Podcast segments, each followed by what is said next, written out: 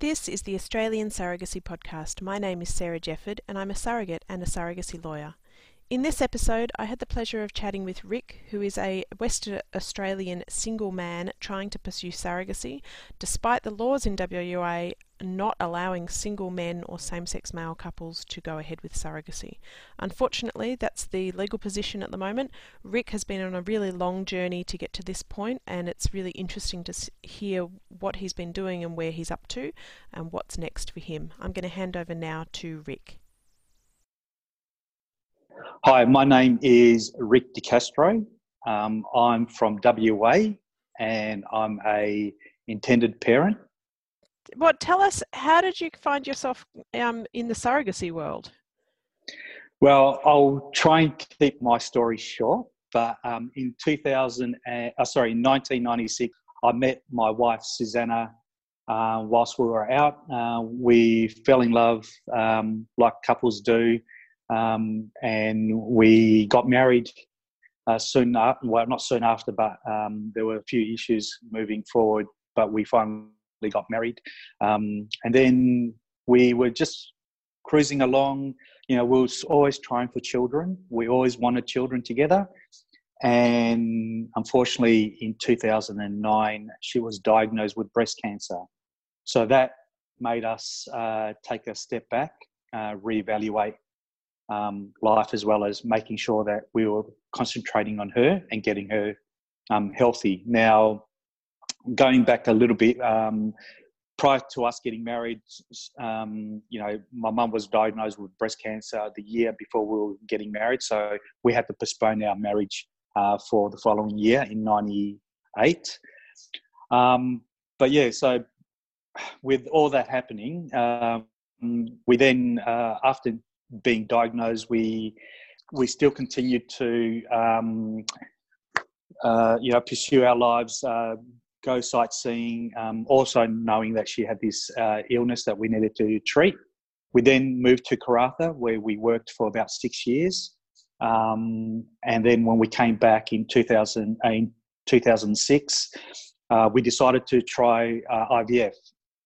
So we gave IVF a go, um, and she was pregnant for eight weeks, and unfortunately, um, we lost uh, that baby. And then, of course, in 2009, whilst we were still in that process of trying again, um, she was advised that she, she had breast cancer. So 2009, uh, we we try to make sure that you know we were taking care of her and us, and after the year, she was in remission for four and a half years, and we were actually talking about restarting the IVF program.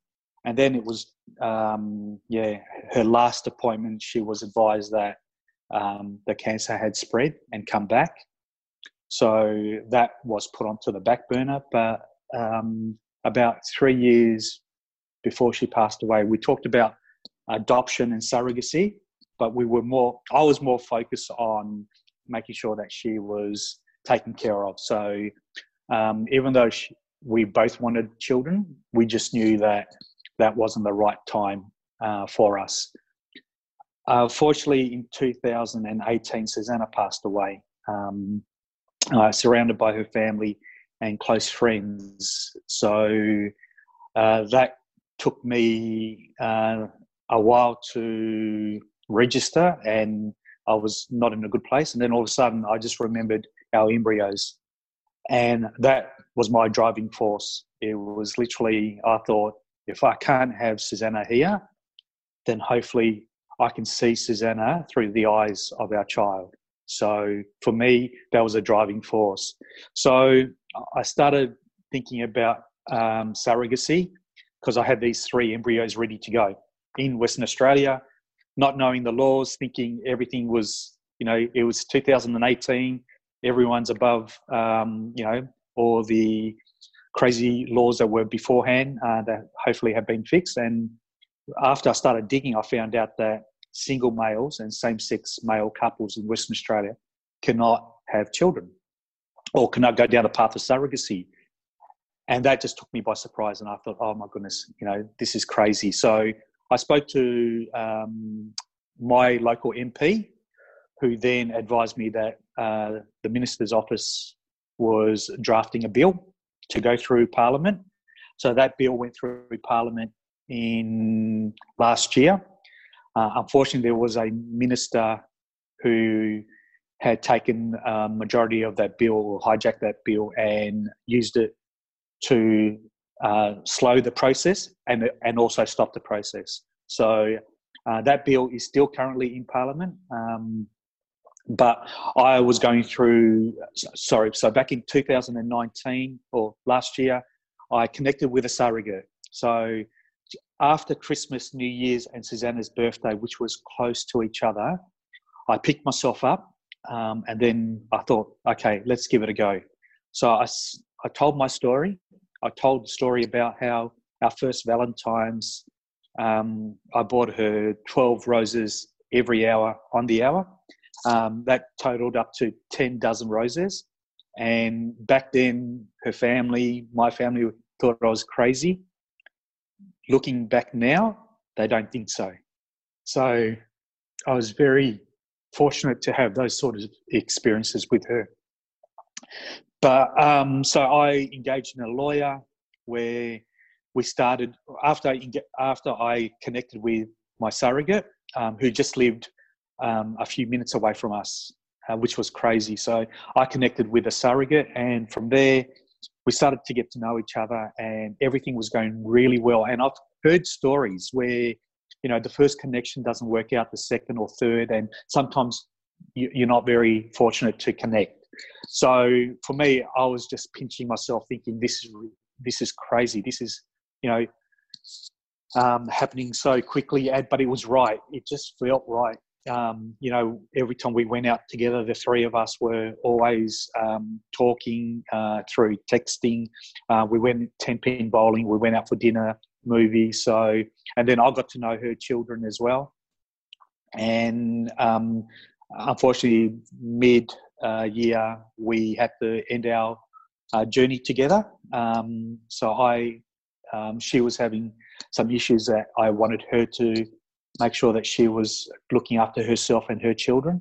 So we um, decided, you know, to part ways. Um, we then reconnected again because the biggest thing for me is I wanted to have that connection with someone and not go overseas and still have that connection, but not, you know, overseas you can't go every day and say hello, or you can't go every second day.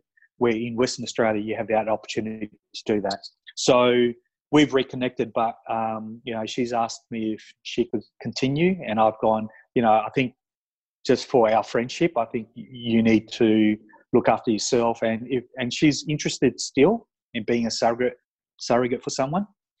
So um, yeah, uh, so for me, I'm now looking at the Canadian path, um, and and have been talking to friends that have gone through that path, uh, who are same-sex male couples, and they've given me some insight and some information. I've got two um, friends who are going to have a child in March. So it's funny, these stories and these people that are having children, um, they're the ones that are inspiring myself and others to continue and to move forward and to, you know, have this dream come true. I'm very realistic that if it doesn't happen, because I've only got three embryos, if it doesn't happen, then of course I understand that and I have to move forward, but I can accept that as well. Um, if I could connect with someone in uh, WA, that would be fantastic. I know a lot of people will be asking me, why don't you go to the eastern states? Because those laws are different in uh, Victoria, Queensland, New South Wales, where single males can. Um, I believe in 2008, um, a single dad had, or a single male had fought the um, government in uh, Victoria and won, and that set the ball rolling for the other states. And, and I was in the process of doing the same thing for WA. Um, the cost factor has been uh, put into my equation as to which way I'm going down. Um, the time factor is not that that big for me. So um, at this stage, um, I've decided not to fight the government and taken.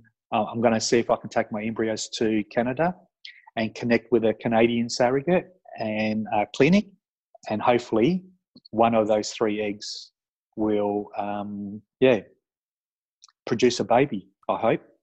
Your story is so interesting, and also from a legal perspective, as a lawyer myself, so frustrating because it really is the fact that if Susannah was still alive, you would be able to pursue surrogacy as a couple in WA.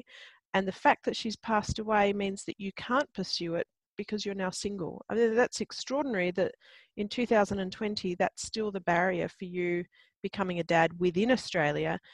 And that's really pushing single dads like yourself and also same sex male couples out of WA and having to go overseas, which they've been doing for a long time. But you would hope with things like marriage equality that surrogacy laws will have caught up by now and that everyone could access surrogacy within their own home state.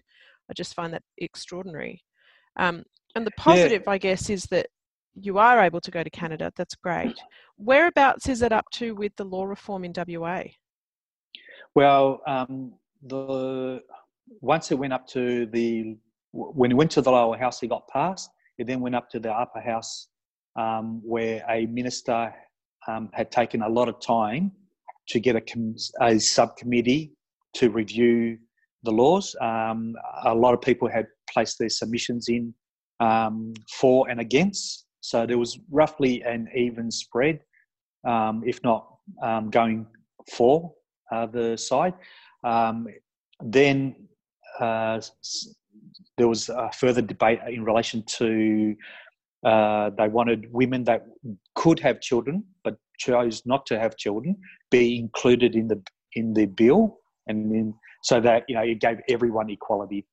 Um, so at that stage, it looked like he had to go back to the drawing board to go back to the lower house, then to the upper house, and then to, for it to be ratified in law. Um, what gets me uh, after your comment um, is that in Western Australia, as a single dad or a same sex male couple, you can actually adopt a baby.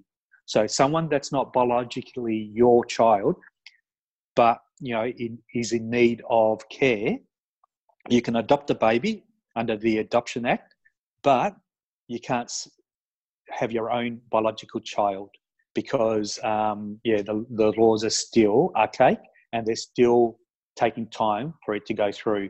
Um, it's just a matter of if there was a if I had the funds to fight this, I would. I, I would. Um, my story is not unique to every other single male or same-sex male couples. You know, I've, I've always said in my submission is, you know, it's the welfare of the child is more paramount than my own um, personal goals or dreams, but it's the welfare of the child. If a child is in a home that is loving, it does not matter if the child is in a single parent home or a traditional uh, family home. You know, if he's loved, you can't change. You know, you can't change. Um, you you can't uh, pay or buy that. You can't buy that. So for me, um, I've always uh, been an advocate. So um, I just find it funny how I can adopt a child, and I know a few of my friends that I've been speaking to in this on the surrogacy page in Western Australia, they've adopted children because they've just they couldn't wait, uh, and the bill wasn't actually in the pipeline. Um, I was fortunate that when I went and saw my my local minister, she advised me that um, there was something happening, and then within a week or two, all of a sudden that bill came um, on air and it was getting some airtime and, and hence um, I was an advocate. So I was on radio, I was on television, just trying to push that momentum. And unfortunately, there's only so much you can push. Um, and yeah, but I, I, knew that I needed to go through uh, the legal channels for the government to turn around and go, now it's been um, now that the law has changed, someone has fought it. We better go now and clean everything up and have it rectified. Because the last thing that I want is for me to win a court case and then to have someone that won't have the welfare of the child have possession of a child. Mm. And that's my greatest, and that was my greatest fear. I think a, a few things. My first reflection is that um, you're completely right. My position is that if we can support people to do surrogacy within Australia, that is in the child's best interest rather than having to do it overseas. If we're focused on looking after Australian children for Australian couples, then it should be happening in Australia as much as possible. Um, the second is just to clarify for anyone listening the court case that you were talking about is that you could have actually launched a case against the government for discrimination because the Surrogacy Act discriminates on the basis of your marriage, marriage status or in the case of same sex male couples on their sexual orientation. So that would have been potentially very successful, but also, as you say, very, very expensive. And the alternative is to wait for the Surrogacy Act to be changed in WA, which could be potentially another two years away, maybe even longer after the next election. Is that your understanding of where it's at at the moment? Yes, it is. Yeah. So, um, yeah, it's just one of those things where um, you know, with case law happening in New South Wales, in in, in Victoria, sorry, and New South Wales and Queensland, um, it's just someone having the opportunity to take the government to court and to identify that they are in breach of the Sex Discrimination Act, um, and um, and that is just a matter of costs. Uh, the cost, uh, the time is not is irrelevant because like anything, there's a due process, but the costs involved. Um, I was engaged with a barrister and a solicitor, so I was almost there. Um, but with my journey with my surrogate ending, that took me um, a bit to recover. Um, I didn't realise how um, hard that hit, um, but I'm fortunate that we've now reconnected and you know hopefully moving forward we both get um, to fulfill our dreams um, I think it also raises the other issue that I'm aware of that people in your position in WA have the choice to go overseas or to fight the, the law, or many of them are actually engaging in medical tourism interstate. So they're travelling to states like New South Wales, Victoria, or Queensland, which are able to um, support them to go through surrogacy there, but that in, involves either relocating or uh, using an address in one of those states, which is not ideal either. Had you thought about relocating as an option?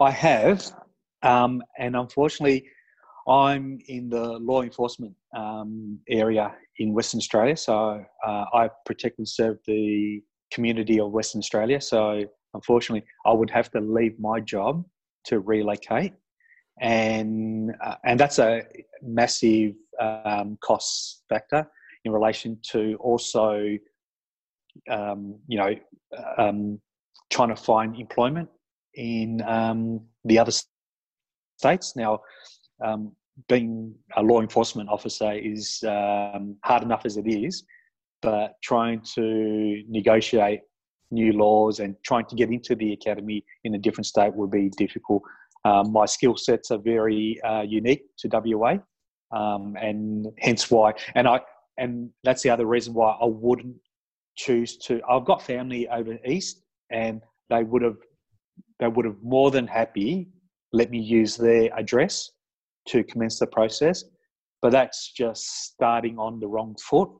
Um, if I was successful, then um, yes, I have this child that you know I, am I can um, I can see grow, but there will always be that tainted um, that you know I've done something wrong, and ethically, um, that is one of the core values that my boss has imparted on us in my profession. I completely understand. I think that's perfectly reasonable. Tell us a bit about Susannah. What's the legacy of Susannah and wanting to have a baby with, you know, her with her embryos? Um, you know, to say that she was gorgeous inside and out is, um, yeah, it's a, it doesn't do it justice. Um, she, you know, I met her. Um, our marriage was, oh, it was one of those fairy tale marriages. I think people looked at us and went, "Are you guys still in love with each other?" After the, these many years, um, you know, we just, you know, when we went up north, uh, she had to relocate. She was a city girl. She had to relocate for my job, and she did it with no hesitation, with with no fanfare. Um, you know, when I've asked that we've had to do things, you know, she's gone, yeah, not a problem. We'll try and do it. Um, Susannah was just, you know, she she was the person that actually, you know, drawed a lot of people together. She had a lot of friends. I I didn't realize how many uh, friends that she had until her funeral, where the church that we we had her funeral at, um, it held about uh, 470, and it was overflowing. Um, when I prepared her funeral, um, I was speaking to the Panth, uh, the booklet um, people, and they were telling me that 250 booklets were ample, and I just went up to 300 just in case, and they still ran out. So for me, it just shows uh, how many people she touched. Um, you know, she was always she was a financial planner manager for a banking institution. She was always, um, you know, focused on her people, not on. She understood the core business and the core values of, you know, succeeding, but her main priority was her people, making sure that if they were good, then everything else would fall into play. Um, you know, when she was diagnosed with um, breast cancer, she was going through uh, her MBA at UWA, and even though she was still, you know, she was struggling, she wasn't well, she still completed it. She completed it the year before she passed away. Um, so that that was a testament to her and her resilience and and her character. Um, I I miss her every day. I you know people say you know time heals, uh, things get easier. Um, when you lose someone, um, you know that comment isn't true, um, and you just you you just want to move forward. So I when she passed away, I promised myself that moving forward, my job was to um, take on her legacy, and everything I do now is literally because of her. Um, you know, if someone from my job asks me, you know, why do you why do you go above and beyond? Why do you, you know, you do so much more? And I go, it's because of my wife. You know, I'm doing this in honor of her and and I want to keep her memory alive. And every time they ask me the, these these questions, I always say that. And for me, um, I found um, yeah, I, have been operational for 26 years, so out on the road. I had to take a step back and and go into an administration role, uh, which I needed to find something that could fulfill my void and I have. So um, she she's made me a better person, and and that's hard to do when someone makes you a better than you are. Yeah, you know, you've lost someone special. So, um, oh, I'm so sorry. No, don't, um, don't apologize. Yeah, she sounds like an amazing person. Yeah, I, I just think um, you know, she surrounded me with um, the right people. She she made sure that I was um, going to be taken care of before she left. Um, I we had a little dog called Danny. Um, he was our pride and joy. He was our baby. Um, and people go, you know, he's a dog.